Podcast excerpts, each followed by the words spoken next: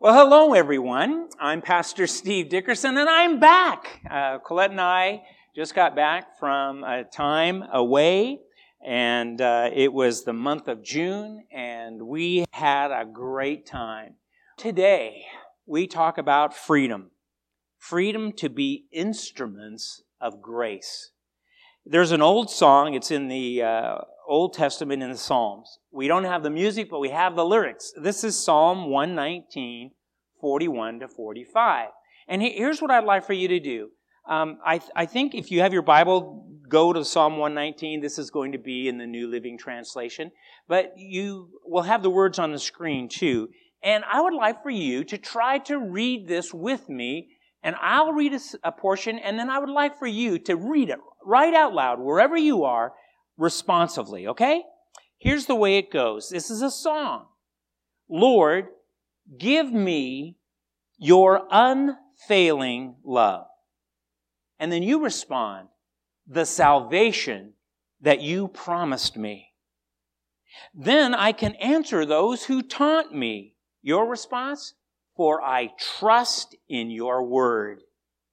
Do not snatch your word of truth from me. You say, for your regulations are my only hope. I will keep obeying your instructions. And you say, forever and ever, I will walk in freedom. And you say, for I have devoted myself to your commandments. Let me tell you that we pride ourselves as Americans. We think about freedom that, that came through revolution and war, but real freedom comes from following God. And that's our thought today, that we can be instruments of grace in the hands of God, and we have the freedom to do that.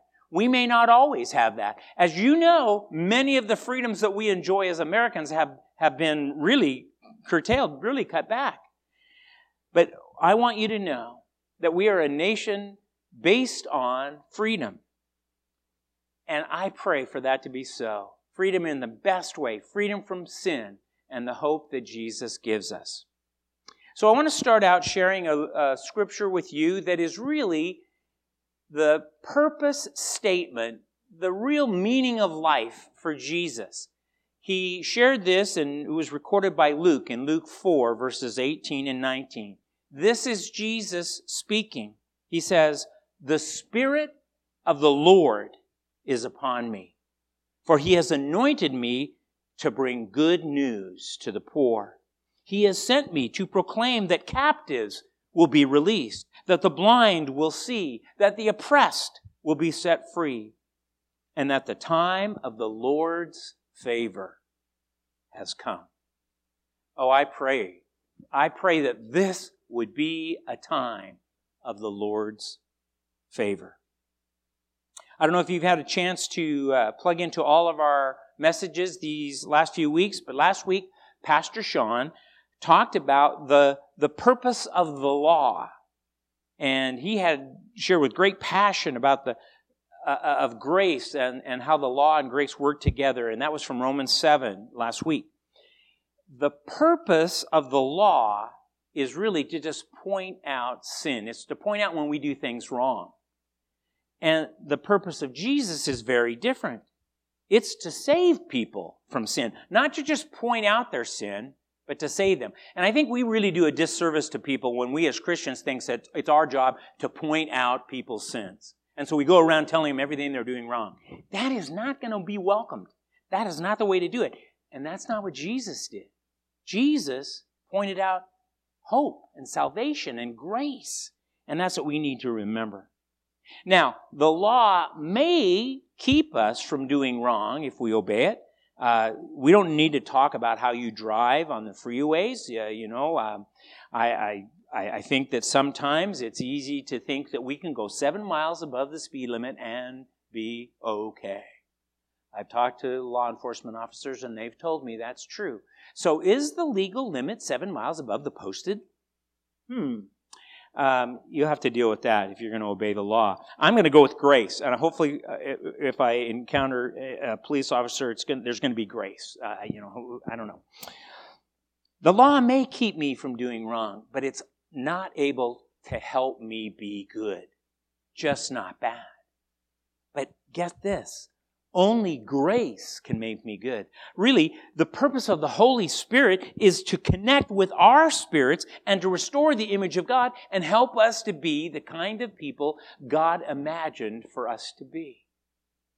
Grace, the blessing of God, is what makes us good, to have goodness, righteousness, all these things that come to us when we understand the work of God in our lives. Our um, text today reminds us of our purpose in Christ. This is found in Romans chapter 6, verses 12 through 14. It says this Do not let sin control the way you live, and do not give in to sinful desires. Do not let any part of your body become an instrument of evil to serve sin. I- interesting that word instrument. Our, our goal here is to not be instruments of evil. Well, how do we do that? We need God. We need the Holy Spirit to do that. But I, I did a little study on this word instrument. And here I've got the answer for you. You probably are wondering, what does this word instrument mean in the Greek? Hoplon is the Greek word, and it means, are you excited? It means utensil like a really good fork. I, don't you love to have a fork when you're eating? Or a spoon or a knife? Those are great. I love those. Those are, those are wonderful. It also can mean this word tool. Do you have a favorite tool? I have a cordless drill. I love that cordless drill. It's just, it's fabulous. Uh, do you have a kitchen gadget that you really love? Oh, okay.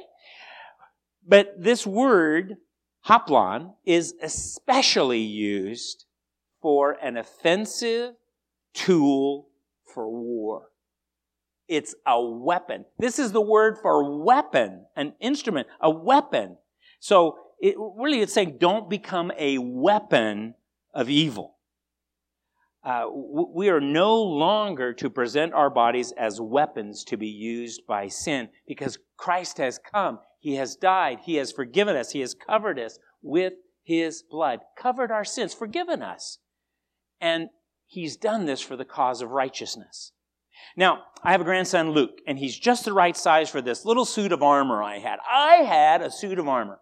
It was plastic, so it wasn't really very uh, protective or anything, but it's the armor of God.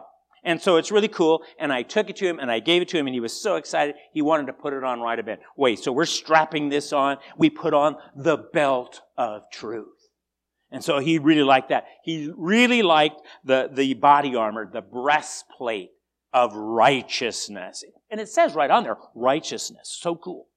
Shoes of peace and, and the shield uh, uh, of faith uh, really cool, the helmet of salvation, and I got it to him just in the right time because he kind of has a big head and it's not going to fit for a long time. But, but the helmet of salvation was there, and he loved that. It has a little visor, comes down and protects him.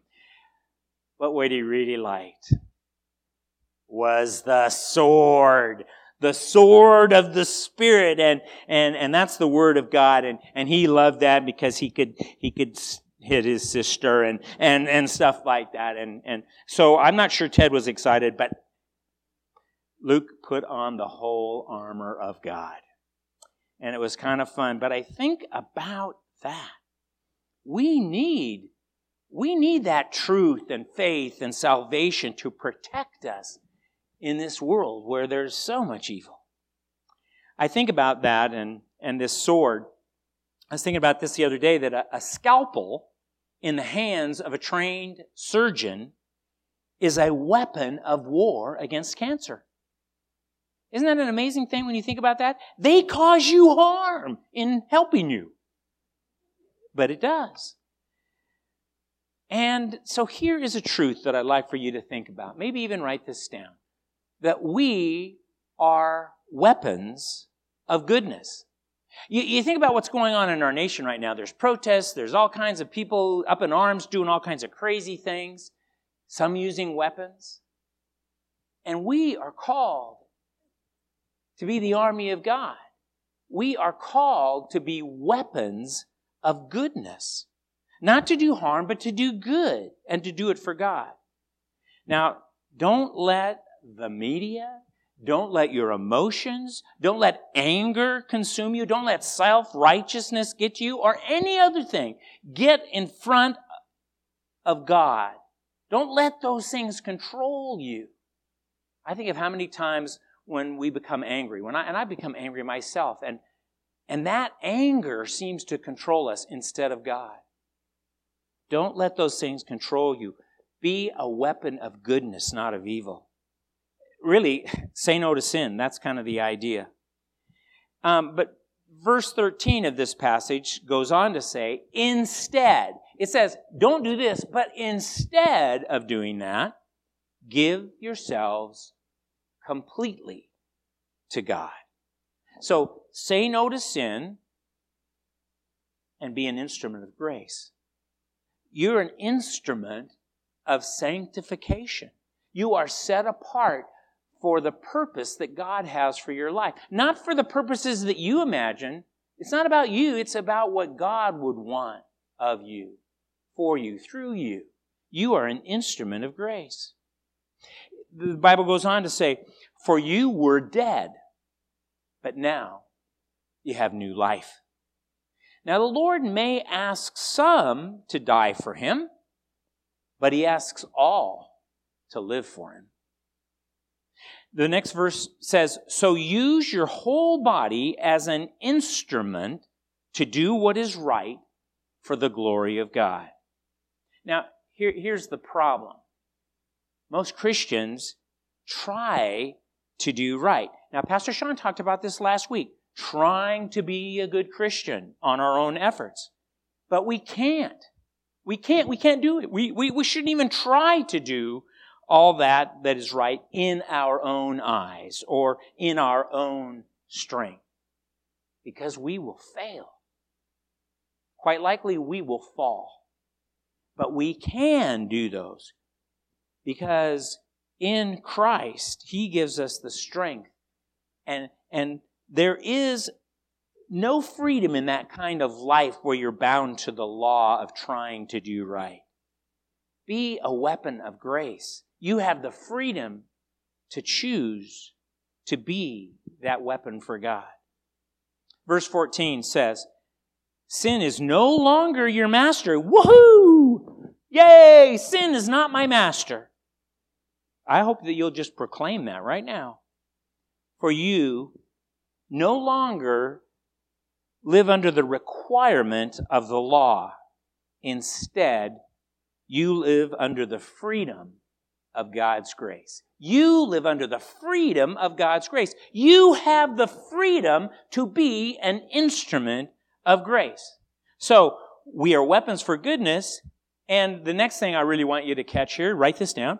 I am free. And how is that possible? It's by the grace of God. Now, we might think that we're free because we're Americans. Well, we're seeing how that freedom's working out for us right now. But we are still free in Christ.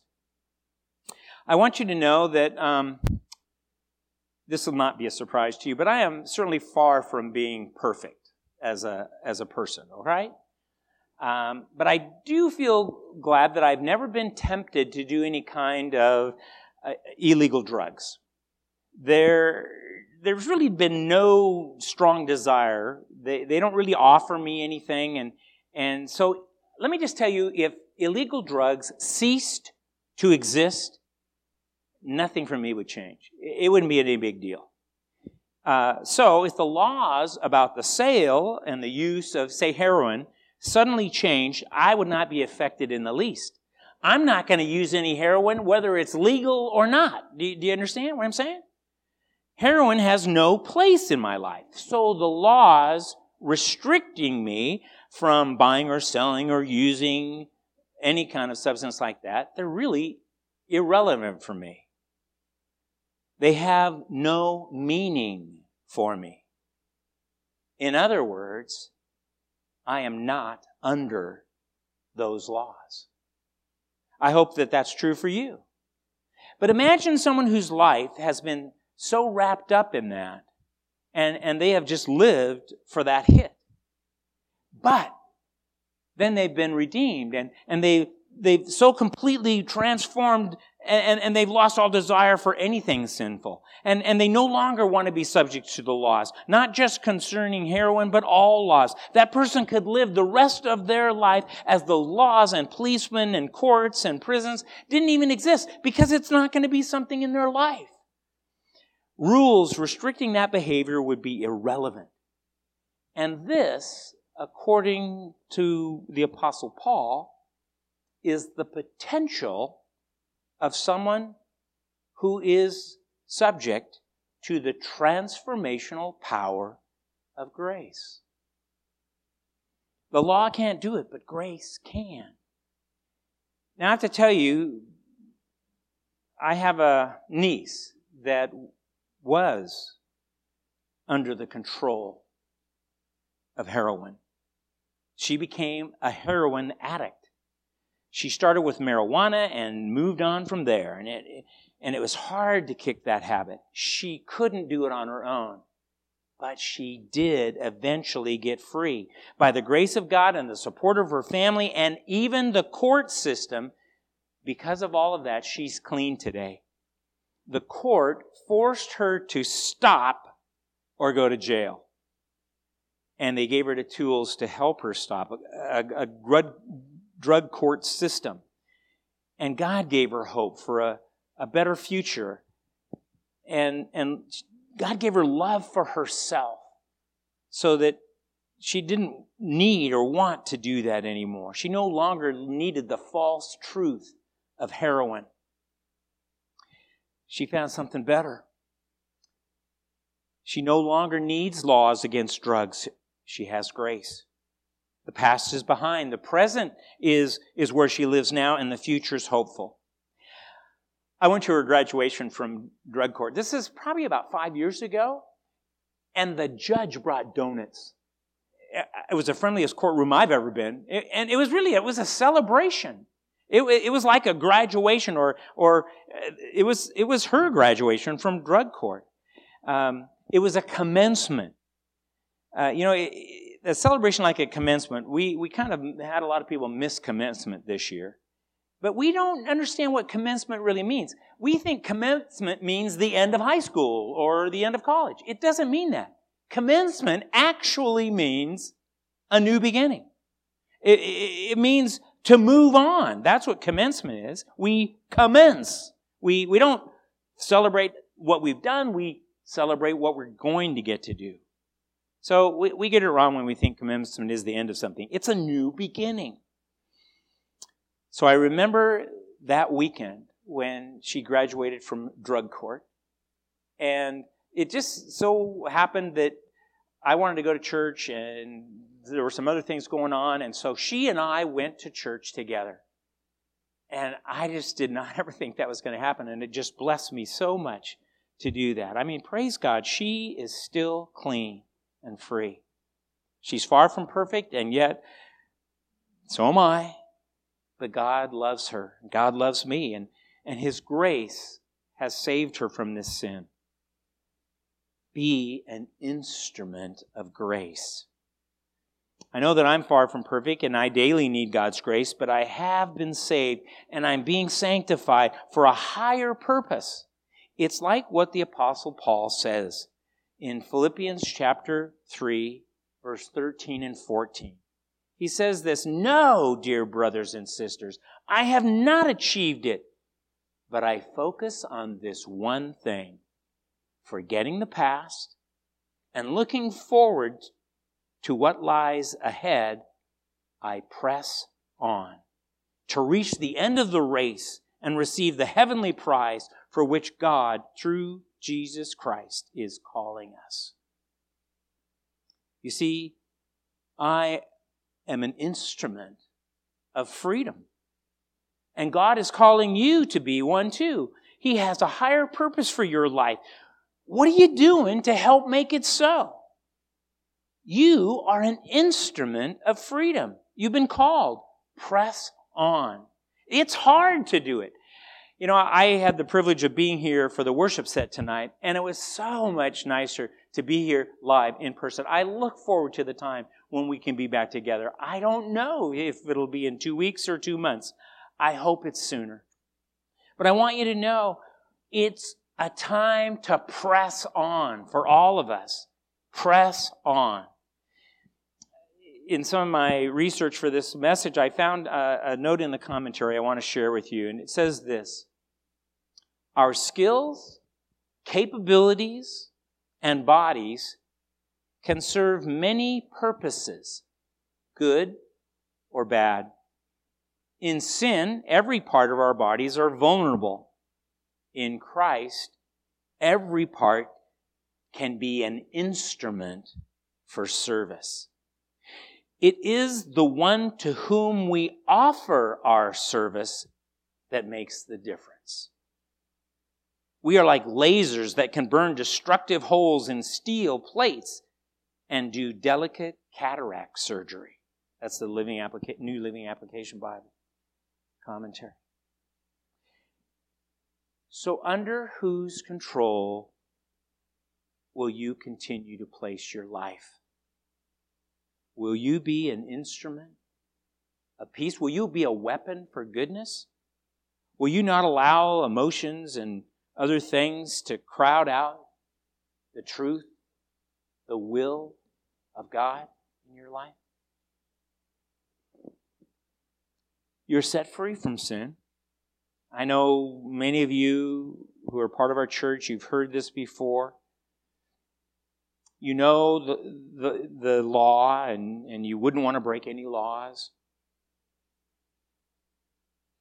But I hope that you're living by grace and living by the truth of God, which not only has the power to tell us what's wrong, but to help us do what's right. And that's what God wants from you today. I ask you to make this your prayer today. And it's kind of a restating of the purpose that Jesus outlined for his disciples so long ago. Would you bow your heads and pray with me? Father, let the Spirit of the Lord be upon me. Anoint me to bring good news to the poor. And who is that for me? Who is someone in my life who has needs. What can I do to recognize that and to be your instrument to meet those needs? We all need you, Lord. I need you. Send me to proclaim that captives will be released Free me from the fear to act in love in this time of crisis where, where so many of us are afraid. Lord, may we be set free. And may we trust you. And Lord, we don't want to do anything stupid. We, we want to use the sensible measures. Help us to follow those good guidelines. Lord, let us seek to minister truth, to be a, an instrument of truth. Lord, I think about that, that you wanted to show me how to grow in grace and truth.